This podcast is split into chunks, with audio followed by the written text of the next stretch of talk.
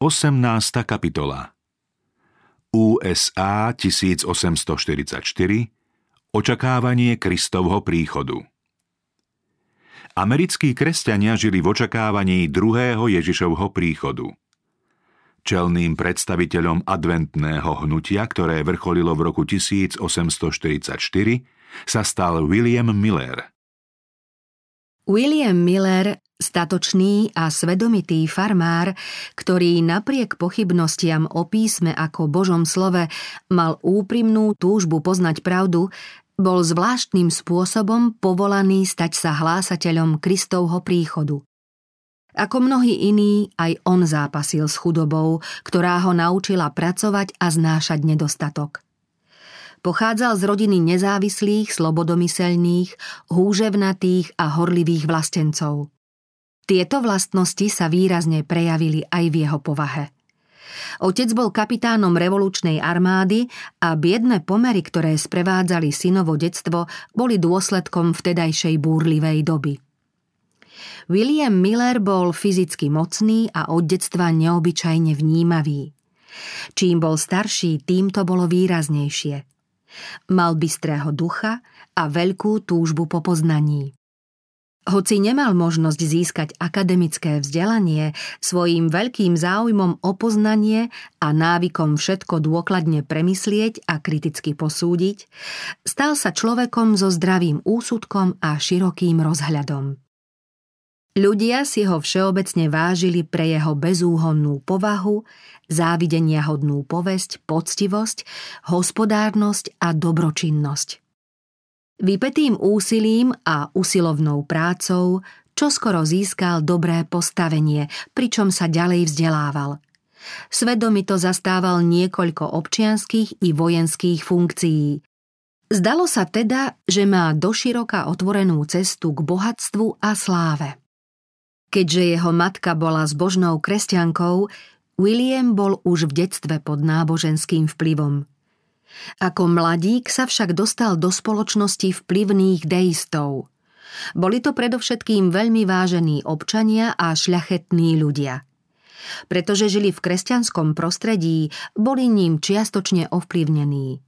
Biblická výchova im pomohla získať výnimočné povahové vlastnosti, pre ktoré ich spoluobčania uznávali a ctili. No napriek týmto skvelým predpokladom dostali sa na cestu odporujúcu Božiemu slovu. Miller sa s týmito ľuďmi stýkal a postupne ich názory prijal. Vtedajší výklad písma nastoľoval problémy, ktoré sa mu javili ako neprekonateľné. Nová viera, ktorá dávala Bibliu bokom, mu však namiesto nej neponúkla nič lepšie a vôbec ho neuspokojovala. Napriek tomu zostal v hnutí deistov asi dvadsať rokov. Keď mal tridsaťštyri rokov, mocne ho oslovil Duch Svätý a on si uvedomil svoju hriešnosť. Jeho doterajšie presvedčenie mu neprinieslo istotu o tom, čo bude po smrti. Budúcnosť mu pripadala temná a pochmúrna. Neskôr o svojich vtedajších pocitoch napísal: Pomyslenie na smrť ma mrazilo. Ak budú ľudia musieť vydávať počet zo svojho života, všetci zahynú. Nebo nad mojou hlavou sa mi javilo, ako by bolo z bronzu, a zem pod nohami mi pripadala ako zo železa. Čo je to večnosť? Prečo existuje smrť? Čím viac som nad tým uvažoval, tým menej som tomu rozumel. Čím viac som na to myslel, dochádzal som k čoraz zmetenejším záverom. Snažil som sa nemyslieť na to, ale svoje myšlienky som nedokázal ovládnuť. Bol som naozaj zúfalý, ale nenachádzal som dôvod, prečo to tak je. Búril som sa a hromžil som, ale nevedel som proti komu. Vedel som, že sa mýlim, no nevedel som ako a kde nájsť pravdu. Bol som smutný, bez nádeje. Millerovo poznanie. Miller žil v takomto stave niekoľko mesiacov. Napísal: Naraz som začal veľmi dôkladne uvažovať o spasiteľovej povahe.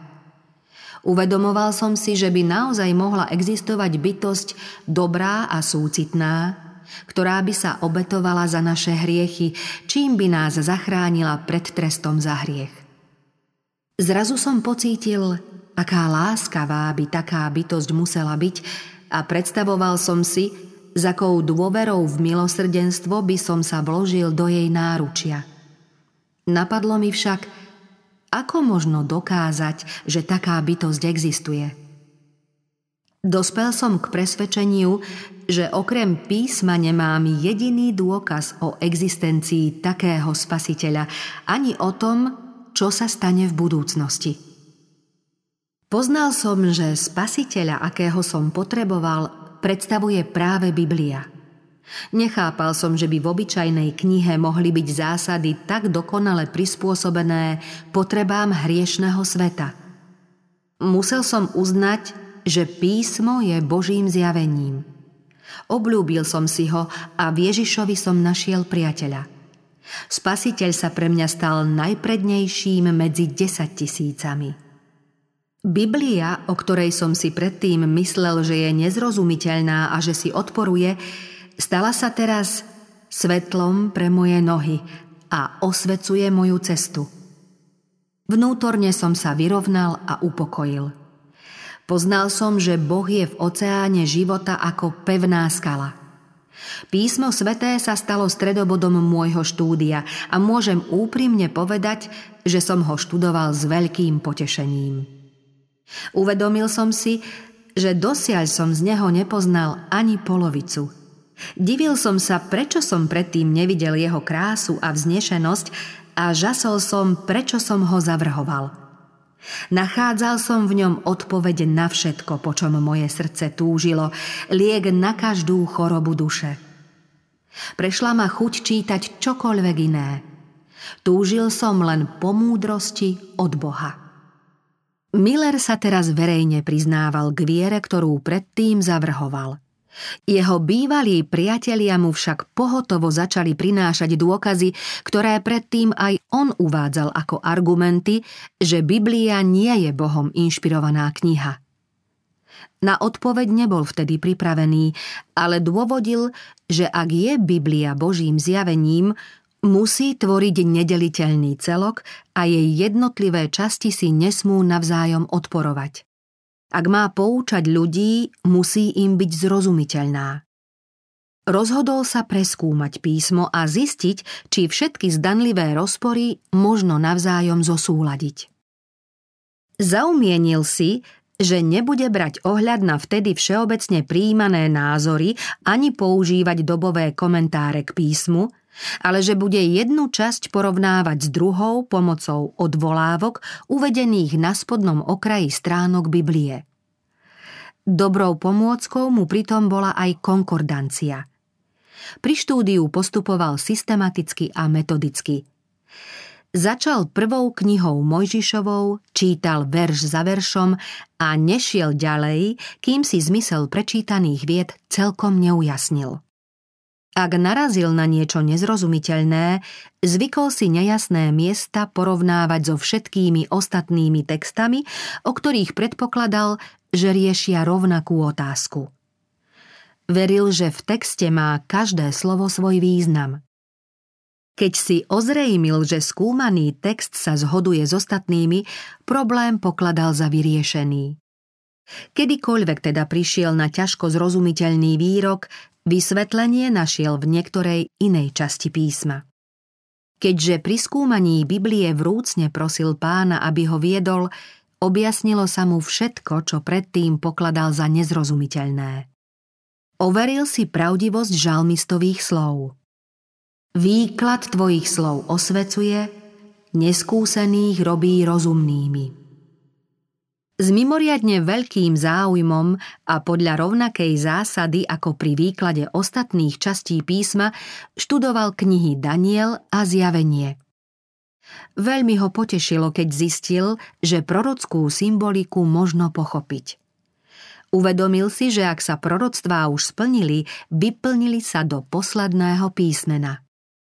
Ujasnil si, že všetky obrazy, symboly a rôzne prirovnania vysvetľuje buď samotný odsek, alebo ich význam nájde v iných textoch písma a tak ich môže pochopiť.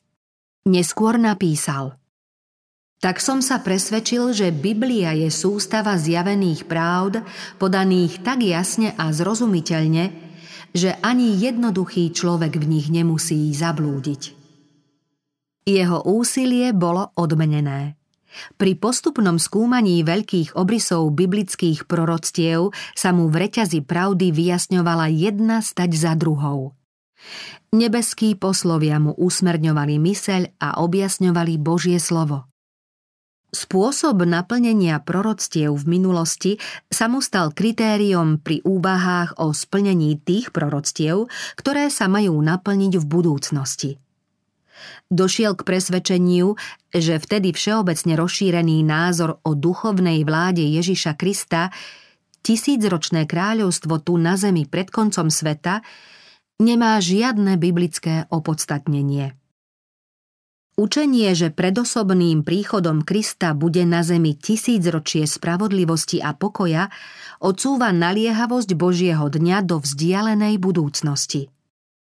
Aj keď sa tento názor môže ľuďom páčiť, predsa len odporuje slovám Ježiša Krista a jeho apoštolov, ktorí tvrdili, že pšenica a burina majú rásť spolu až do žatvy, teda do konca sveta. Budú zlí ľudia a podvodníci pokračovať v páchaní zla a v posledných dňoch nastanú ťažké časy. Vláda duchovnej temnoty potrvá až do druhého príchodu Spasiteľa a zničí ju dých Kristových úst a sláva jeho príchodu. Ranokresťanská cirkev neučila, že celý svet sa obráti a Pán Ježiš bude vládnuť na tejto zemi. Toto učenie prijala väčšina kresťanov začiatkom osemnásteho storočia a jeho následky boli podobne zhubné ako následky ktoréhokoľvek bludu. Pretože takéto chápanie odsúva príchod Ježiša Krista do ďalekej budúcnosti, vedie k tomu, že ľudia prehliadajú vážne znamenia, ktoré ohlasujú, že Kristov druhý príchod sa blíži.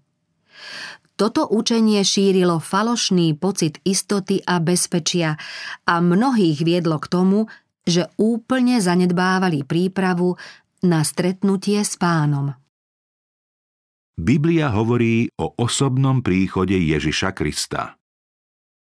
Miller zistil, že Biblia jednoznačne hovorí o osobnom príchode Ježiša Krista.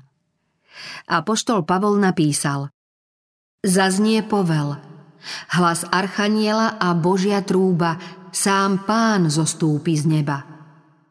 Spasiteľ povedal: Uzrú Syna človeka prichádzať na nebeských oblakoch s veľkou mocou a slávou. Lebo ako blesk vzplanie na východe a zažiari až po západ, takto bude s príchodom Syna človeka. Budú ho sprevádzať všetky nebeské zástupy. Príde Syn človeka vo svojej sláve a s ním všetci anjeli. On pošle svojich anjelov s veľkou poľnicou a oni zhromaždia jeho vyvolených. Pri jeho príchode budú spravodliví mŕtvi vzkriesení a spravodliví živí budú premenení. Apoštol Pavol napísal: Všetci nezomrieme, ale všetci budeme premenení. Razom v tom okamihu pri poslednom trúbení. Keď zaznie trúba, mŕtvi budú vzkriesení neporušiteľní a my budeme premenení. Lebo toto porušiteľné si musí obliecť neporušiteľnosť a toto smrteľné si musí obliecť nesmrteľnosť. Apoštol v prvom liste Tesaloničanom opísal Pánov príchod takto: Prví vstanú tí, čo umreli v Kristovi. Potom my, ktorí budeme nažive, spolu s nimi budeme v oblakoch uchvátení do vzduchu v ústrety Pánovi a tak navždy budeme s Pánom. Len vtedy, keď Ježiš Kristus príde osobne, môže jeho ľud dostať kráľovstvo. Spasiteľ povedal: Keď príde Syn človeka vo svojej sláve a s ním všetci anjeli, zasadne na trón svojej slávy. Zhromaždia sa pred neho všetky národy. On oddelí jedných od druhých, ako pastier oddeluje ovce od kozlov. Ovce si postaví napravo a kozlov naľavo. Vtedy kráľ povie tým po pravici: Poďte, požehnaní môjho Otca, zaujmite kráľovstvo, ktoré je vám pripravené od stvorenia sveta.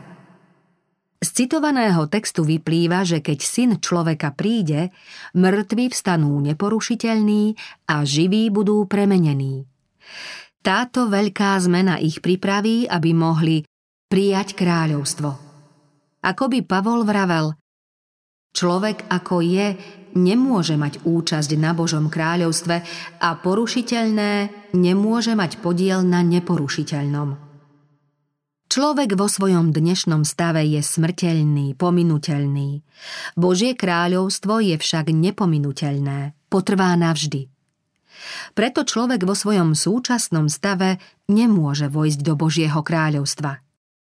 Keď Ježiš príde, obdarí svoj ľud nesmrteľnosťou a potom mu dá kráľovstvo, ktorému bolo dosiaľ zasľúbené ako dedičstvo.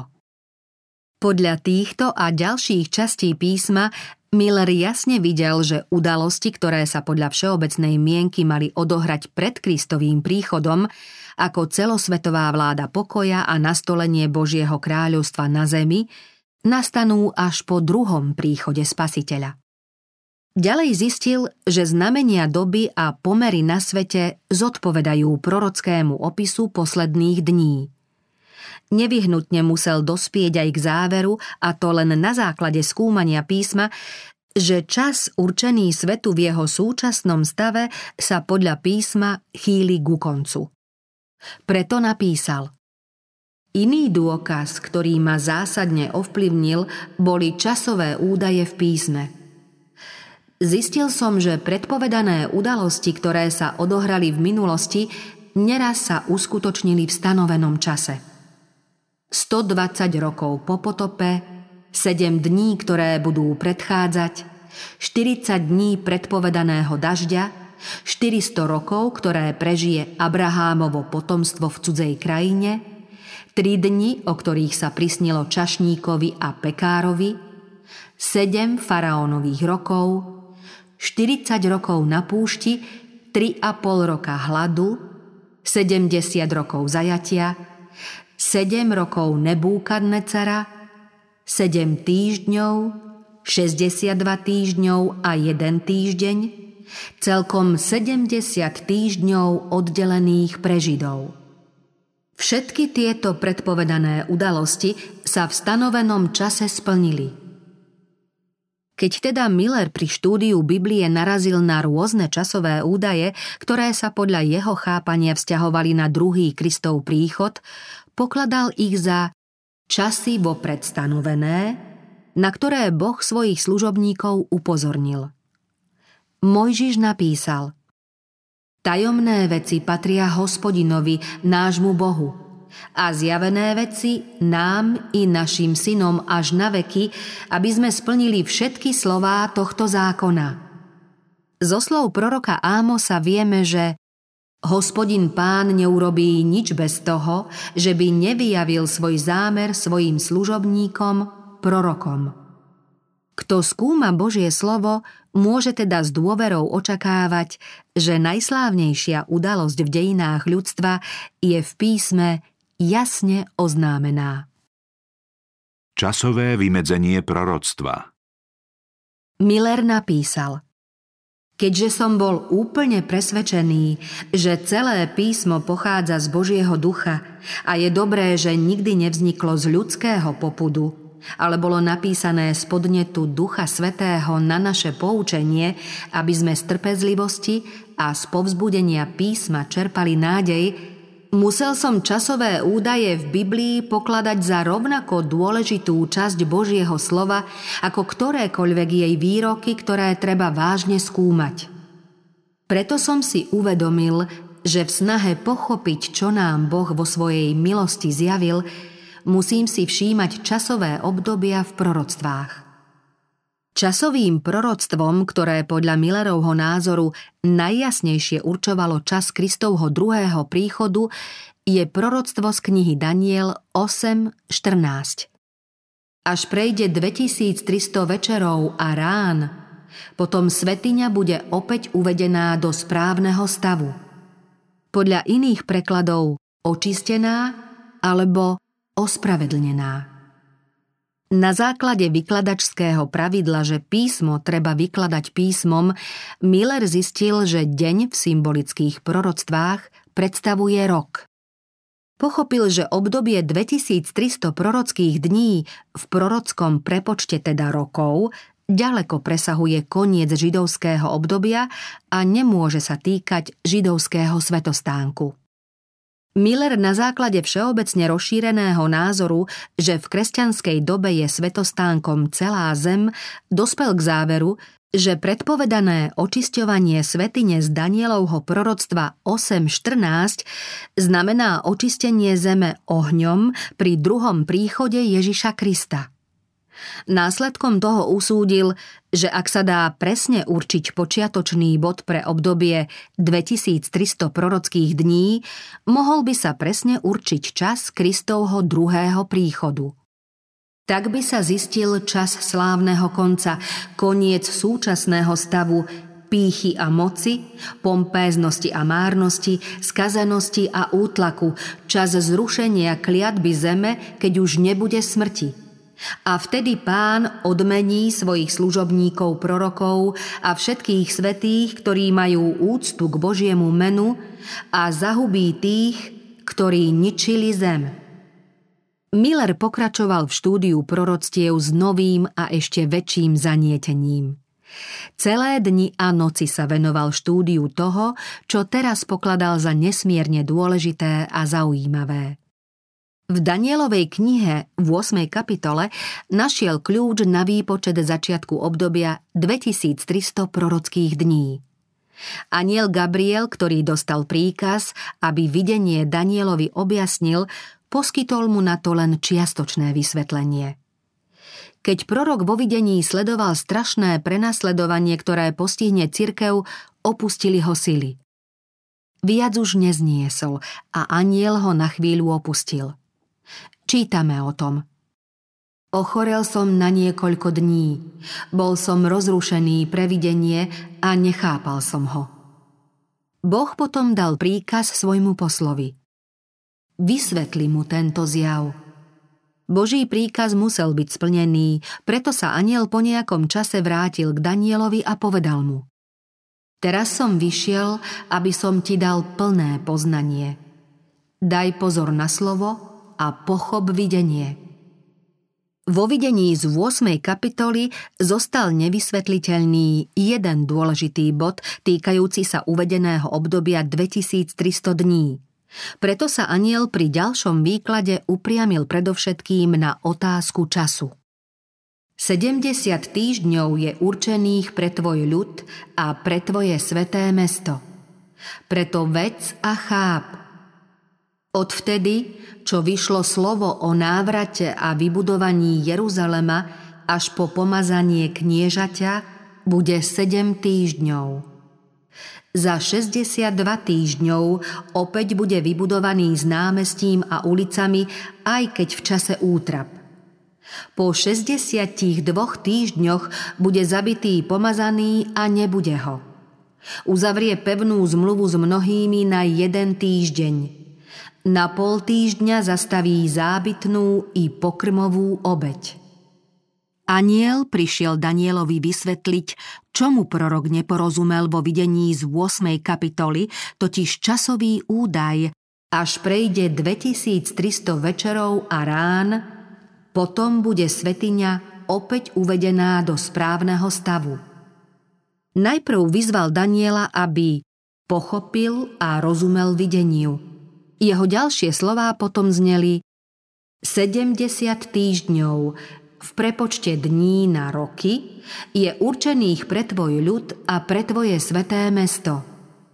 Slovo určených doslova znamená oddelených.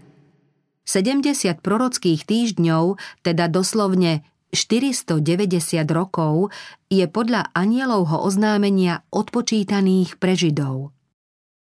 Od čoho však treba toto obdobie odpočítať? Pretože obdobie dvetisíctristo prorockých dní je jediným časovým údajom, ktorý uvádza v ôsma kapitola, musí to byť teda obdobie, z ktorého sa odpočítava spomenutých sedemdesiat týždňov. sedemdesiat týždňov patrí teda do počtu dvetisíctristo dní a obidva časové úseky musia mať spoločný začiatok. Anjel vyhlásil, že obdobie sedemdesiat týždňov sa začína vydaním rozkazu na obnovu Jeruzalema. Ak sa zistí, kedy taký príkaz vyšiel, zistí sa vlastne začiatok veľkého obdobia dvetisíctristo prorockých dní. Danielovo proroctvo a história. O príkaze na obnovu Jeruzalema čítame v siedmej kapitole Ezdráša. Najúplnejší príkaz vydal perský kráľ Artaxerxes roku štyristopäťdesiatsedem pred Kristom. V Ezdrášovej knihe šesť štrnásť však čítame, že Židia stavali Boží dom v Jeruzaleme podľa rozkazu perského kráľa Kýra, Dária a Artaxerxa. Títo traja králi vydali, potvrdili alebo doplnili príkaz tak, že spĺňal požiadavky proroctva, aby sa podľa neho mohol počítať začiatok prorockého obdobia dvetisíctristo rokov. Ak príjmeme rok štyristopäťdesiatsedem pred Kristom, teda rok, keď bol príkaz rozšírený aj na výstavbu celého mesta, ako rok vydania príkazu, zistíme, že každý údaj proroctva, ktorý sa mal stať počas sedemdesiat týždňov, sa presne vyplnil. Odvtedy, čo vyšlo slovo o návrate a vybudovaní Jeruzalema až po Mesiáša, pomazanie kniežaťa, bude sedem týždňov, potom šesťdesiatdva týždňov, celkom teda šesťdesiatdeväť týždňov alebo štyristoosemdesiattri rokov. Artaxerxov výnos vstúpil do platnosti v jeseni roku štyristopäťdesiatsedem pred Kristom. Ak počítame od tohto roku štyristoosemdesiattri rokov, dostaneme sa k jeseni roku dvadsaťsedem po Kristovi. V tom roku sa proroctvo splnilo. Slovo Mesiáš znamená pomazaný. Na jeseň roku dvadsaťsedem po Kristovi Ján Krstiteľ pokrstil Ježiša a Duch Svätý ho pomazal. Apoštol Peter dosvedčuje, že Ježiša z Nazareta Boh pomazal Duchom Svätým a mocou. Sám Spasiteľ vtedy vyhlásil: Duch Pánov je nado mnou, lebo ma pomazal zvestovať chudobným evanjelium. Pán Ježiš odišiel po svojom krste do Galilei a hlásal Božie evanjelium. Vravel: naplnil sa čas. Uzavrie svoju zmluvu s mnohými v poslednom týždni. Posledný týždeň, o ktorom sa tu hovorí, je posledný časový úsek z celku sedemdesiat týždňov. Je to posledných sedem rokov z obdobia určeného Židom. V tomto období, ktoré trvalo od roku dvadsaťsedem do roku tridsaťštyri po Kristovi, hlásal Ježiš evanjelium predovšetkým Židom, najprv osobne a neskôr prostredníctvom svojich učeníkov. Keď sa apoštolovia vydali na cestu s radostným posolstvom o kráľovstve, dostali od Spasiteľa príkaz: Nechoďte na cestu k pohanom a nevojdite do mesta Samaritánov. Choďte radšej za ovcami, ktoré sa stratili z domu Izraela. Na pol týždňa zastaví zábytnú i pokrmovú obeť. V roku tridsaťjeden po Kristovi, teda tri a pol roka po svojom krste, nášho Pána ukrižovali. Veľkou obeťou na Golgote sa skončil obetný systém, ktorý počas štyroch tisíc ročí upozorňoval na Božieho baránka. Symbol sa vyplnil tým, čo predstavoval, a všetky spaľované a suché obete podľa obradného systému mohli byť zrušené. Zistili sme teda, že sedemdesiat týždňov alebo štyristodeväťdesiat rokov určených Židom sa skončilo roku tridsaťštyri po Kristovi. Vtedy židovský národ rozhodnutím veľrady spečatil svoje odmietnutie evanjelia tým, že umučil Štefana a začal prenasledovať Kristových nasledovníkov. Spásne posolstvo sa potom prestalo obmedzovať len na vyvolený národ a začalo sa šíriť do celého sveta. Keď prenasledovanie nútilo učeníkov utiec z Jeruzalema, začali kázať evanjelium všade, kam prišli. Filip zišiel do Samárie a zvestoval im Krista. Duch Svätý viedol Petra, aby zvestoval evanjelium bohapojnému Kornéliovi, rímskemu stotníkovi v Cézareji. A horlivý Pavol, ktorý prijal vieru Ježiša Krista, dostal príkaz, aby radostnú zvesť zaniesol ďaleko k pohanom. Rok tisícosemstoštyridsaťštyri. Očistenie svätyne.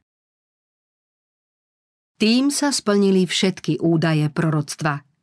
Začiatok obdobia sedemdesiat týždňov možno s úplnou istotou určiť na rok štyristopäťdesiatsedem pred Kristom a jeho skončenie na rok tridsaťštyri po Kristovi. Keď poznáme východiskový bod, možno ľahko vypočítať, kedy sa obdobie dvetisíctristo prorockých dní skončí.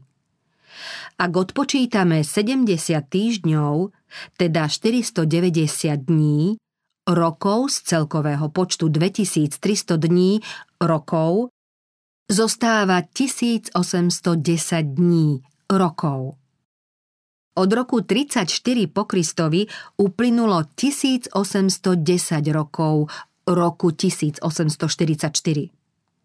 Podľa výroku anjela po vypršaní tohto veľkého prorockého obdobia bude svätyňa uvedená do správneho stavu.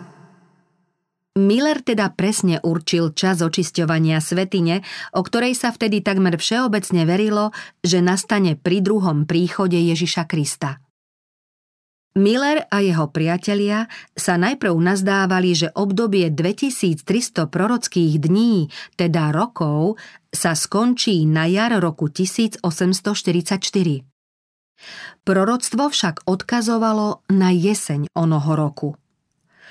Toto nepochopenie prinieslo sklamanie a rozčarovanie ľuďom, ktorí stanovili skorší dátum Kristovho príchodu. To však ani najmenej nespochybnilo, že obdobie dvetisíctristo prorockých dní sa skončí roku tisícosemstoštyridsaťštyri a dôjde k veľkej udalosti znázornenej očistením svätyne. Keď Miller začal študovať písmo v snahe dokázať, že je Božím zjavením, ani netušil, že ho dovedie k takému záveru.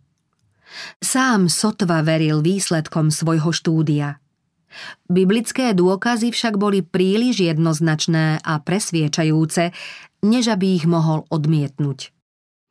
Po dvoch rokoch skúmania písma dospel roku tisícosemstoosemnásť k pevnému presvedčeniu, že Kristus príde približne o dvadsaťpäť rokov definitívne vykúpiť svoj ľud. Miller o tom napísal: Nemôžem ani vypovedať, aká radosť mi naplnila srdce pri pomyslení na tú skvelú nádej a ako vrúcne som túžil, aby som sa mohol radovať spolu s vykúpenými. Biblia sa mi stala novou knihou. Bola to pre môj rozum priam hostina. Všetko, čo mi bolo v písme nejasné, tajomné či neznáme, sa mi v mysli rozplynulo pred jasným svetlom, ktoré mi teraz zažiarilo z jej posvetných stránok.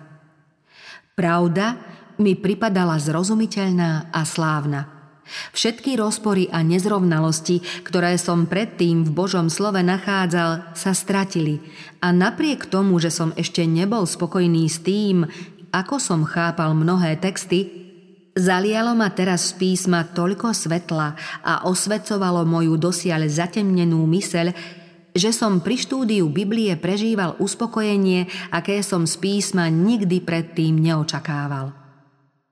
Bol som naozaj úprimne presvedčený, že tá najvzácnejšia udalosť, ktorú písmo predpovedá, sa čoskoro naplní a veľmi naliehavo som si uvedomoval zodpovednosť a potrebu oznámiť to ostatným ľuďom. Miller sa nemohol zbaviť pocitu zodpovednosti, že musí odovzdať ďalším ľuďom svetlo, ktoré prijal. Čakal síce, že narazí na odpor neveriacich ľudí, ale bol presvedčený, že všetci kresťania sa budú radovať z nádeje na skoré stretnutie so Spasiteľom, ktorého, ako vyznávali, milujú. Obával sa len toho, že vďaka veľkej radosti z nádeje na prichádzajúce slávne vyslobodenie, ktoré sa uskutoční tak skoro, mnohí ľudia príjmú toto učenie bez dôkladného skúmania písma, aby sa sami presvedčili o pravde. Váhal, či má svoj objav zverejniť.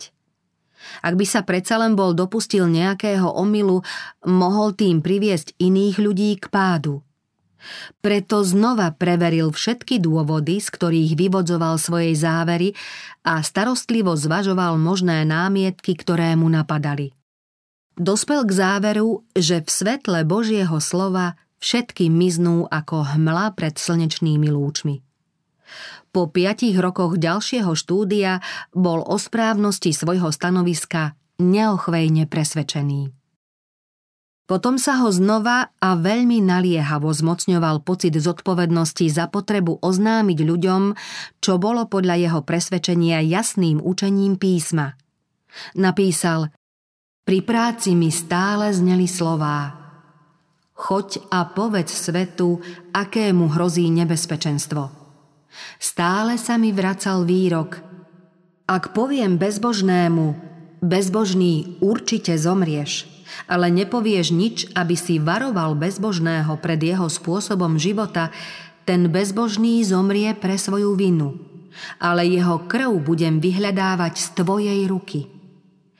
Ak však budeš bezbožného varovať pred jeho spôsobom života, aby sa odvrátil od neho, ale neodvráti sa od svojho spôsobu života, on zomrie pre svoju vinu, ale ty si si zachránil život. Mal som pocit, že keby boli bezbožní ľudia naliehavo varovaní, mnohí by sa kajali. Ak by ich však nikto nevystríhal, zodpovednosť za to padne na mňa. Miller začal svoje názory oznamovať súkromne, kedykoľvek sa mu na to naskytla príležitosť, ale modlil sa, aby niektorý kazateľ uznal ich presvedčivosť a začal ich hlásať. Nemohol sa však zbaviť pocitu, že je osobne povinný varovať ostatných. Stále mu zneli slová: Choď a povedz ľuďom. Za ich krv budem volať na zodpovednosť teba. Čakal deväť rokov, ale svedomie ho tak tiesnilo, že roku tisíc osemsto tridsaťjeden prvýkrát verejne vysvetľoval a zdôvodňoval svoje presvedčenie. Podobne ako bol prorok Elízeus povolaný opustiť svoje voli na poli a prijal plášť, ktorý ho oprávňoval zastávať poslanie proroka, aj William Miller bol povolaný opustiť svoj pluh a oznamovať ľuďom tajomstvo Božieho kráľovstva. K úlohe postupne viesť poslucháčov prorockými obdobiami až ku Kristovmu druhému príchodu pristúpil s určitými obavami.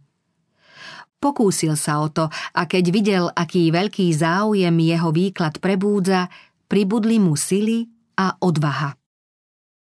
Miller začína pôsobiť verejne. Miller rozpoznal v slovách svojich spoluveriacich Božie volanie a na ich naliehanie začal svoje názory vykladať verejne. Vtedy mal päťdesiat rokov. Nebol zvyknutý vystupovať na verejnosti. Trápil ho pocit, že na dielo, ktoré treba vykonať, sa nehodí. Pán však od samého začiatku žehnal jeho úsilie, ktoré viedlo ľudí mimoriadnym spôsobom na cestu záchrany. Jeho prvé vystúpenie vyvolalo náboženské prebudenie, pri ktorom sa s výnimkou dvoch osôb obrátili všetci členovia trinástich rodín.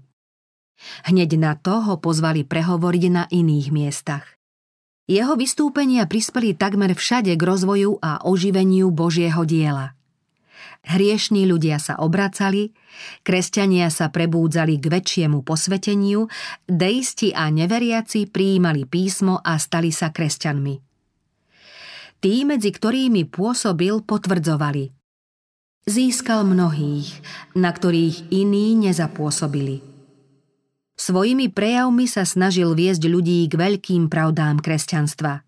Pod vplyvom jeho slov poklesol rozmach bezbožnosti a pôžitkárskeho spôsobu života. Takmer v každom meste boli desiatky, ba i stovky tých, ktorých priviedol k obráteniu. Na mnohých miestach sa mu otvárali protestantské kostoly rôznych vierovyznaní, aby v nich kázal. A pozvania prichádzali často súčasne od kazateľov niekoľkých zborov. Pridržal sa zásady, že bude hovoriť len tam, kam ho pozvú. Čoskoro však zistil, že nestačí vyhovieť ani polovici pozvaní. Mnohí ľudia, aj keď neprijali jeho výpočet presného dátumu druhého príchodu, dospeli k presvedčeniu, že Kristov príchod sa predsa len blíži a treba sa naň pripraviť. Jeho pôsobenie v niektorých veľkých mestách malo ďaleko siahly vplyv. Obchodníci s liehovinami prestávali predávať alkohol, výčapy sa premieniali na zhromažďovacie miestnosti a zatvárali hazardné herne. Bezverci, deisti, univerzalisti, ba aj ľudia bez akýchkoľvek zásad, ktorí roky nenavštívili kostol, zmenili spôsob svojho života. Niektoré cirkvy poriadali modlitebné zhromaždenia v rôznych štvrtiach takmer každú hodinu a pracujúci ľudia sa schádzali na modlitby a na oslavu Boha cez obed. Nedochádzalo k žiadnemu mimoriadnemu vzrušeniu, ľudia mali takmer všeobecne slávnostne vážnu náladu. Millerovo pôsobenie sa snažilo podobne ako činnosť predošlých reformátorov presvedčivo osloviť ľudí, prebudiť ich svedomie a nevyvolávať citové vzplanutie. Miller dostal roku tisíc osemsto tridsaťtri od baptistickej cirkvi, ktorej bol členom, povolenie kázať. Mnohí kazatelia tejto cirkvi schváľovali jeho pôsobenie a s ich súhlasom pokračoval vo svojej činnosti. Ustavične cestoval a kázal. Vo svojej práci sa zameriaval predovšetkým na štát Nové Anglicko a štáty Strednej a Západnej Ameriky. Počas niekoľkých rokov si však s tým spojené náklady hradil sám a ani neskôr neprijal nikdy toľko, aby to pokrylo všetky cestovné výdavky. Verejná činnosť teraz natoľko zaťažovala jeho rozpočet, že v tomto období života jeho majetku postupne ubúdalo. Len vďaka skromnosti a pracovitosti svojej početnej rodiny ich stačila jeho farma uživiť. Napĺňa sa posledné znamenie. V roku tisíc osemsto tridsaťtri, teda o dva roky neskôr, ako začal verejne podávať dôkazy o skorom príchode Ježiša Krista, objavilo sa posledné zoznamení, ktoré malo podľa spasiteľových slov signalizovať jeho druhý príchod. Kristus povedal: hviezdy budú padať z neba. Keď Ján vo videní sledoval výjavy oznamujúce blízkosť Božieho dňa, napísal: nebeské hviezdy padali na zem, ako keď figovník, zmietaný veľkým vetrom, zhadzuje svoje nezrelé zimné plody. Toto proroctvo sa dojímavo prekvapujúcim spôsobom splnilo trinásteho novembra tisíc osemsto tridsaťtri. Časť sveta bola svedkom neobvyklého meteorického roja. Bolo to najväčšie a najobdivuhodnejšie padanie hviezd, aké kedy dejiny zaznamenali. Celá obloha nad územím Spojených štátov bola niekoľko hodín v pohybe. Odvtedy, čo túto planétu osídlili prví ľudia, neobjavil sa na oblohe podobný úkaz, ktorý by jedni sledovali s takým veľkým obdivom a druhý s toľkou hrôzou a zdesením. Veľkoleposť úkazu a jeho desivá krása sa ľuďom natrvalo vrili do pamäti. Nikdy nepadal dážď hustejšie ako vtedy meteority. Zo všetkých svetových strán mohli ľudia pozorovať rovnaký úkaz. Zdalo sa, že je celé nebo v pohybe. Úkaz, ako ho opísal vo svojom denníku profesor Silliman, pozorovali obyvatelia na celom území Spojených štátov. Od druhej hodiny po polnoci až do brieždenia sa na celej oblohe, ktorá bola úplne jasná a bezoblačná, odohrával jedinečný výjav. Nepretržitá hra oslnivo žiariacich svetiel. Ľudský jazyk nevie vyjadriť nádheru tohto veľkolepého predstavenia. Kto to nevidel, nemôže mať ani len približnú predstavu o toľkej nádhere. Vyzeralo to, ako by sa celé hviezdne nebo sústreďovalo v jednom mieste v strede oblohy a súčasne odtiaľ obrovskou rýchlosťou vystreľovalo prskavky na všetky strany. Za tisícami zábleskov nasledovali ďalšie tisíce a predsa tomu nebolo konca, ako by boli stvorené pre túto príležitosť. Sotva si možno predstaviť, ako by sa dal presnejšie vystihnúť symbol figovníka, ktorý zhadzuje svoje plody, keď ním zachvieva silný vietor. Newyorské noviny Journal of Commerce zo štrnásteho novembra tisícosemstotridsaťtri uverejnili o tomto obdivuhodnom úkaze obsiahly článok. Čítame v ňom. Nazdávam sa, že žiaden filozof či učenec dosiaľ neopísal a nezaznamenal udalosť, aká sa stala včera ráno. Presne ju predpovedal prorok pred osemnástimi storočiami. Ak by sme azda nechceli pochopiť, že padanie hviezd je naozaj padaním hviezd, potom včerajší úkaz doslovne zodpovedá významu tohto výrazu. Tak sa ukázalo posledné zo znamení Pánovho príchodu, na ktoré Ježiš Kristus upozornil svojich učeníkov. Tak aj vy, keď uvidíte toto všetko, vedzte, že je blízko pred dverami. Apoštol Ján po týchto znameniach spozoroval vo videní ďalšiu veľkú udalosť. Nebo sa rozostúpilo ako rozvinutý zvitok, nastalo silné zemetrasenie, každý vrch a každý ostrov sa pohol zo svojho miesta a vyľakaní bezbožní ľudia chceli utiecť a skryť sa pred synom človeka. Mnohí z tých, čo toto padanie hviezd videli na vlastné oči, pokladali tento výjav za predzvesť prichádzajúceho súdu. Strašný symbol, nezvratný náznak, milostivé znamenie onoho veľkého a hrozného dňa. Táto udalosť prebudila záujem ľudí o naplnenie proroctiev a mnohí začali brať vážne upozornenie na blízkosť druhého príchodu Ježiša Krista. V roku tisícosemstoštyridsať vzbudilo záujem širokej verejnosti ďalšie pozoruhodné naplnenie proroctva.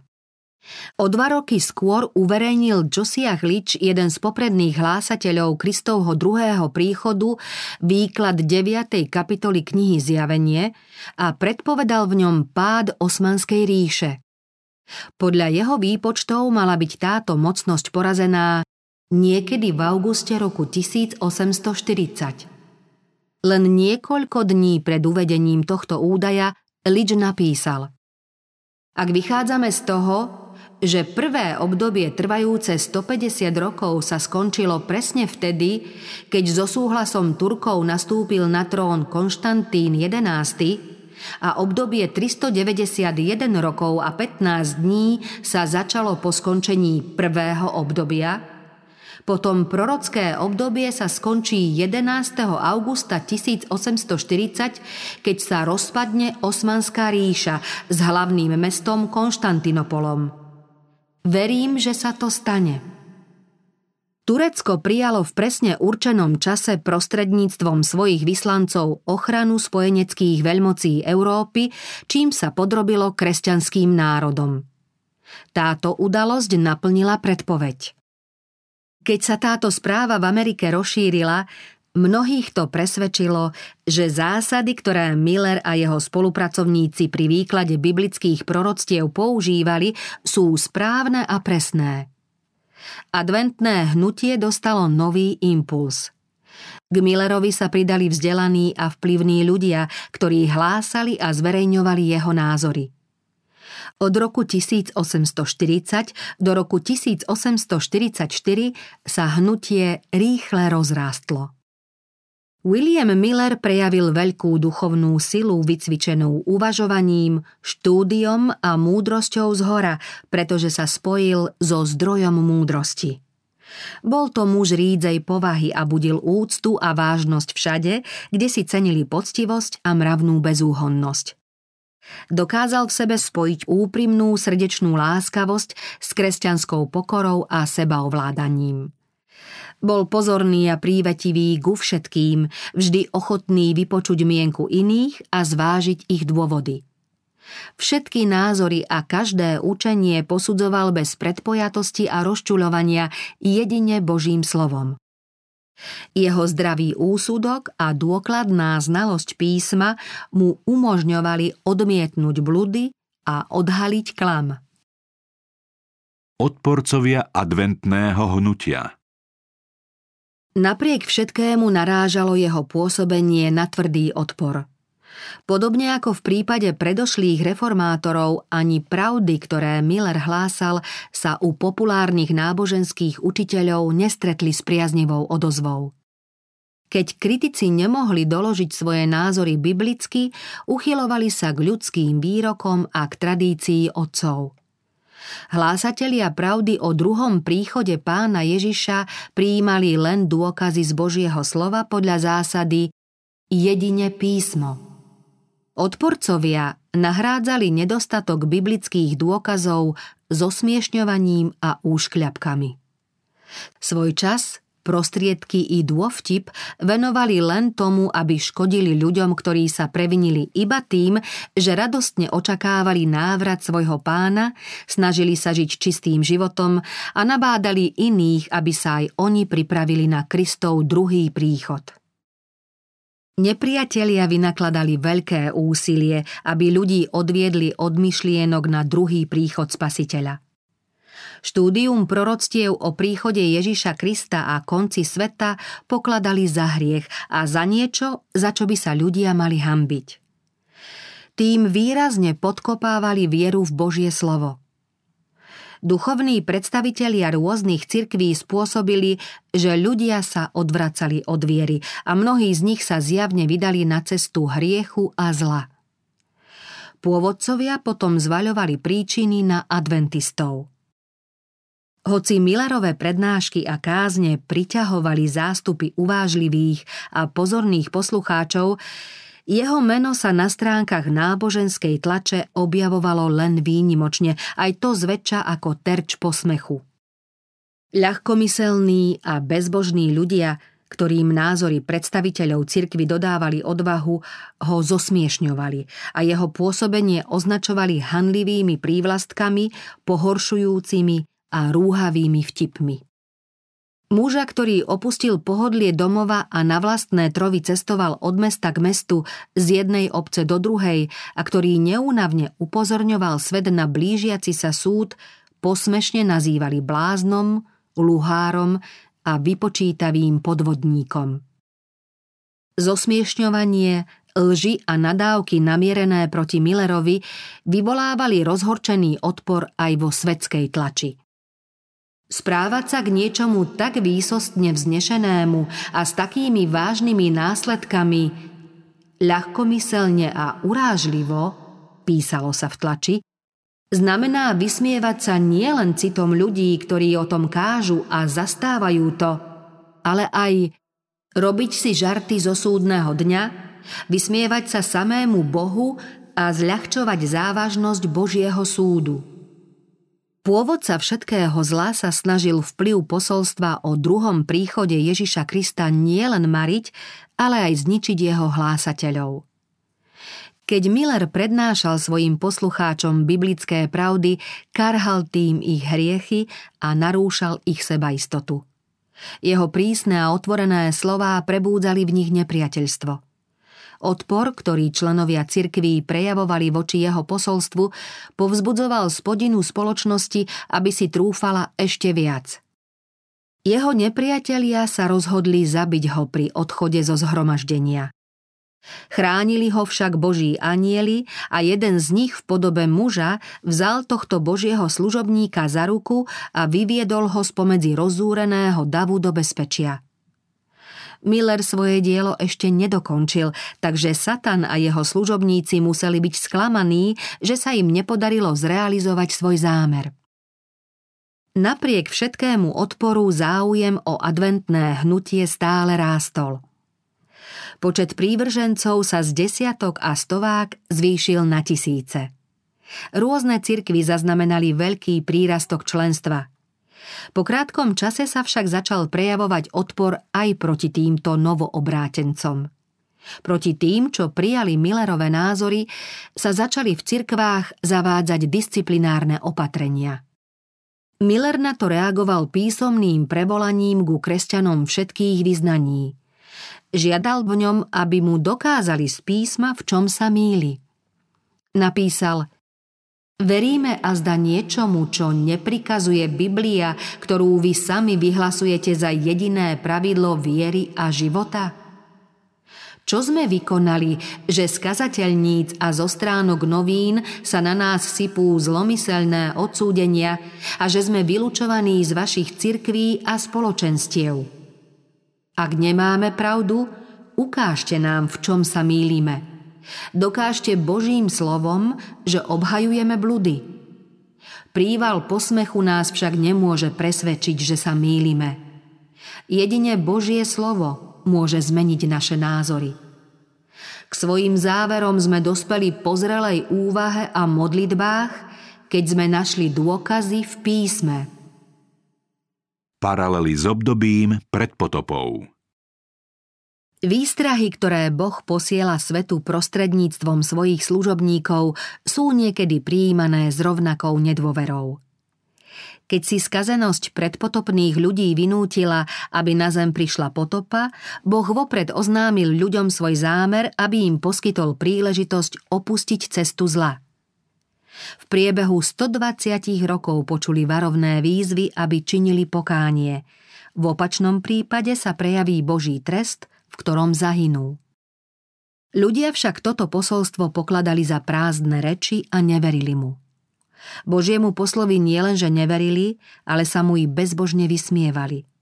Z jeho prozieb si robili žarty, ba dokonca ho obvinili z pýchy. Veď ako sa môže jeden človek stavať proti všetkým velikánom sveta? Keby Noáchovo posolstvo bolo pravdivé, prečo ho neprijal celý svet? Prečo mu ľudia neuverili? Tvrdenie jedného človeka proti múdrosti tisícov. Varovanie teda odmietli a nehľadali úkryt v korábe. Protivníci poukazovali na prírodné javy, ako sú zákonité striedanie ročných období, modrá obloha, z ktorej ešte nikdy nepršalo, a zelené polia osviežované nočnou rosou. Volali: Nehovorí azda v podobenstvách? A opovržlivo tvrdili, že hlásateľ pravdy je nenapraviteľný pometenec. Ešte odvážnejšie teda holdovali zábavám a nezriekli sa svojich zlých skutkov. Ich nevera však nijako nezabránila tomu, aby sa predpovedaná udalosť nestala. Boh dlho trpel ich bezbožnosť a poskytol im mnoho príležitostí na pokánie. V určenom čase však stihol trest tých, ktorí odmietali jeho milosť. Ježiš Kristus povedal, že ľudia nebudú veriť v jeho druhý príchod podobne, ako neverili Noáchovi súčasníci. Nič nebadali, až prišla potopa a zmietla všetkých. Tak bude aj pri príchode Syna človeka. Keď sa členovia Božej cirkvi začnú spájať so svetom, budú žiť tak, ako žije svet, a zúčastňovať sa na jeho hriešnych zábavách. Keď hýrivosť sveta prenikne do cirkvi, budú znieť svadobné zvony a všetci sa budú radovať, že ich na zemi čaká dlhoročný blahobyt. Vtedy náhle, ako blesk z neba, nastane koniec ich sľubných vidín a klamných nádejí. Tak ako Boh poslal Noácha, aby upozornil svet na prichádzajúcu potopu, tak poslal aj vyvolených služobníkov, ktorí mali oznámiť, že sa už blíži Boží súd. Ako Noáchovi súčasníci výsmešne znevažovali predpovede hlásateľa pravdy, tak aj v Millerovej dobe mnohí zľahčovali varovné slová, medzi ktorými boli aj príslušníci kresťanských cirkví. Prečo sa učenie a zväzť o druhom príchode Ježiša Krista cirkvám nepáčilo? Kým pre neveriacich ľudí znamená druhý príchod Ježiša Krista hrozbu a záhubu, pre veriacich je radostnou nádejou. Táto slávna pravda povzbudzovala Božích verných nasledovníkov vo všetkých dobách. Prečo sa teda veriacim kresťanom stala, podobne ako sám Ježiš Kristus, kameňom úrazu a skalou pohoršenia? Náš Pán sľúbil svojim učeníkom: Keď odídem a pripravím vám miesto, zase prídem a vezmem vás k sebe. Láskyplný a súcitný Spasiteľ predvídal osamelosť a zármutok svojich nasledovníkov, preto prikázal anjelom, aby ich potešili uistením, že sa vráti tak, ako odišiel do neba. Keď učeníci pozorne hľadeli hore, aby zachytili posledný obraz odchádzajúceho, ktorého milovali, počuli slová: Muži galilejskí, prečo tu stojíte a hľadíte na nebo? Tento Ježiš, ktorý bol vzatý od vás do neba, príde takisto, ako ste ho videli do neba odchádzať. Posolstvo anjelov v nich prebudilo novú nádej. Učeníci sa s veľkou radosťou vrátili do Jeruzalema a celý čas boli v chráme, chválili a velebili Boha. Neradovali sa, pretože Pán Ježiš od nich odišiel a že ich nechal samých bojovať s pokušeniami a nástrahami sveta, ale preto, lebo ich anjeli ubezpečili, že sa Spasiteľ vráti. Zvesť o návrate Ježiša Krista by mala byť aj dnes, podobne ako v Betleheme, keď ju anjeli oznámili pastierom, dobrou a radostnou správou. Tí, čo skutočne milujú svojho Spasiteľa, musia radostne uvítať správu Božieho slova, že Pán, ku ktorému sa upínajú ich nádeje na večný život, príde znova. Jeho druhý príchod nebude príchodom v ponížení, aby znášal urážky, posmech a opovrhnutie ako pri prvom príchode. Kristus príde v moci a sláve, aby definitívne vyslobodil svoj ľud. Návrat Spasiteľa nečakajú len tí, ktorí ho nemilujú. Neexistuje jasnejší dôkaz o odklone cirkví od Boha, než znepokojenie a odpor, ktorý v nich vyvoláva Božie posolstvo o druhom Kristovom príchode. Veriaci, ktorí prijali zvesť o skorom príchode Spasiteľa, si uvedomili potrebu pokánia a pokory pred Bohom. Mnohí dlho váhali medzi Kristom a svetom, teraz si však uvedomili, že nadišiel čas, aby sa rozhodli. Všetko, čo sa týkalo večnosti, im pripadalo ako nezvyčajná skutočnosť. Nebo sa im priblížilo a oni začali myslieť na svoju vinu pred Bohom. Kresťania sa prebúdzali k novému duchovnému životu.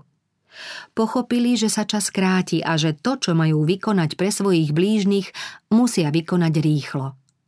Svetské záujmy začali ustupovať do pozadia. Zdalo sa, že sa pred nimi otvára večnosť. Bolo zrejmé, že záujmy týkajúce sa večného blaha alebo záhuby človeka zatieňujú všetko časné.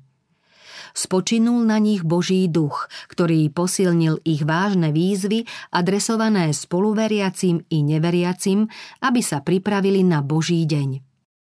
Tiché svedectvo ich každodenného života bolo trvalou výčitkou neposveteným členom v cirkvi, ktorí nábožensky ustrnuli.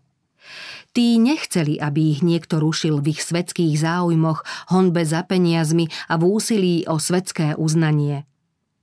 V tom bol zdroj ich nepriateľstva a odporu proti viere v príchod Ježiša Krista, ako aj proti tým, čo ho hlásali. Ďalšie prekážky. Keď odporcovia poznali, že dôkazy z proroctva nemožno vyvrátiť, snažili sa ľudí od ďalšieho štúdia odradiť tvrdením, že proroctvá sú zapečatené. Toto pôvodne katolícke tvrdenie prijali teraz aj protestanti. Zatiaľ čo pápežstvo dlho zakazovalo ľuďom čítať Bibliu, protestantské cirkvi tvrdili, že závažným častiam Božieho slova, najmä tým, ktoré odhaľujú pravdy dôležité pre dnešnú dobu, nemožno porozumieť. Kazatelia i členovia cirkví tvrdili, že proroctvá kníh Daniel a Zjavenie sú nezrozumiteľnými tajomstvami. Spasiteľ však upozorňoval svojich nasledovníkov na výroky z Danielovej knihy, ktoré sa v stanovenom čase uskutočnia. Povedal: "Kto číta, nech pochopí." Tvrdenie, že kniha Zjavenie je nezrozumiteľným tajomstvom, odporuje samotnému názvu tejto knihy. Kniha Zjavenie sa začína slovami: Zjavenie Ježiša Krista, ktorému dal Boh, aby ukázal svojim sluhom, čo sa má onedlho diať. Blahoslavený, kto číta, aj tí, ktorí počúvajú slová proroctva a zachovávajú, čo je v ňom napísané, lebo určený čas je blízko. Prorok napísal: Blahoslavený, kto číta. Sú teda takí, čo čítať nechcú, pre nich požehnanie neplatí. Blahoslavení sú aj tí, ktorí počúvajú slová proroctva. Sú totiž aj takí, čo odmietajú počúvať čokoľvek z prorockých spisov, ani pre nich požehnanie neplatí. Zachovávajú, čo je v ňom napísané. Mnohí ľudia totiž odmietajú dbať na upozornenia a pokyny obsiahnuté v knihe Zjavenie. Ani spomedzi nich nikto nemôže počítať so sľúbeným požehnaním. Všetci, čo proroctvá zosmiešňujú a vážne mienené prorocké symboly zľahčujú, ako aj tí, čo nechcú zmeniť svoj život a pripraviť sa na príchod Božieho Syna, zostanú bez požehnania. Ako môžu napriek tomuto svedectvu písma tvrdiť, že kniha Zjavenie je nezrozumiteľným tajomstvom? Kniha Zjavenie je naopak odhalené tajomstvo a otvorená kniha. Jej štúdium vedie myseľ k proroctvu Daniela a v oboch týchto prorockých knihách sú tie najdôležitejšie Božie pokyny týkajúce sa udalostí v závere dejín tohto sveta. Pán vo videní Jánovi ukázal pozoruhodné a zaujímavé udalosti aj z dejín cirkvi. Boží prorok videl stav veriacich, hroziace nebezpečenstvá a boje, ako aj konečné vyslobodenie Božieho ľudu. Zaznamenal záverečné posolstvá, ktoré povedú k tomu, aby všetko dozrelo na žatvu a konečný zber do nebeskej sípky alebo do otiepok pre stravujúci oheň. Ján videl nesmierne dôležité skutočnosti, najmä pre cirkev posledných dní, aby tí, čo sa odvrátia od bludov k pravde, poznali nebezpečenstvá a boje, ktoré ich čakajú. Nikto nemusí žiť v neistote z toho, čo príde na tento svet. Prečo teda ľudia tak málo vedia o takej dôležitej časti písma svätého? Prečo sa prejavuje taká všeobecná nechuť čítať a skúmať jeho posolstvá? Je to výsledok zámerného úsilia kniežaťa temnoty zatajovať pred ľuďmi to, čo odhaľuje jeho podvody a lži. Keďže Kristus, ktorý Jánovi zjavil budúcnosť, predvídal odpor proti štúdiu knihy Zjavenie, sľúbil požehnanie všetkým, ktorí budú čítať, počúvať a zachovávať slová tohto proroctva.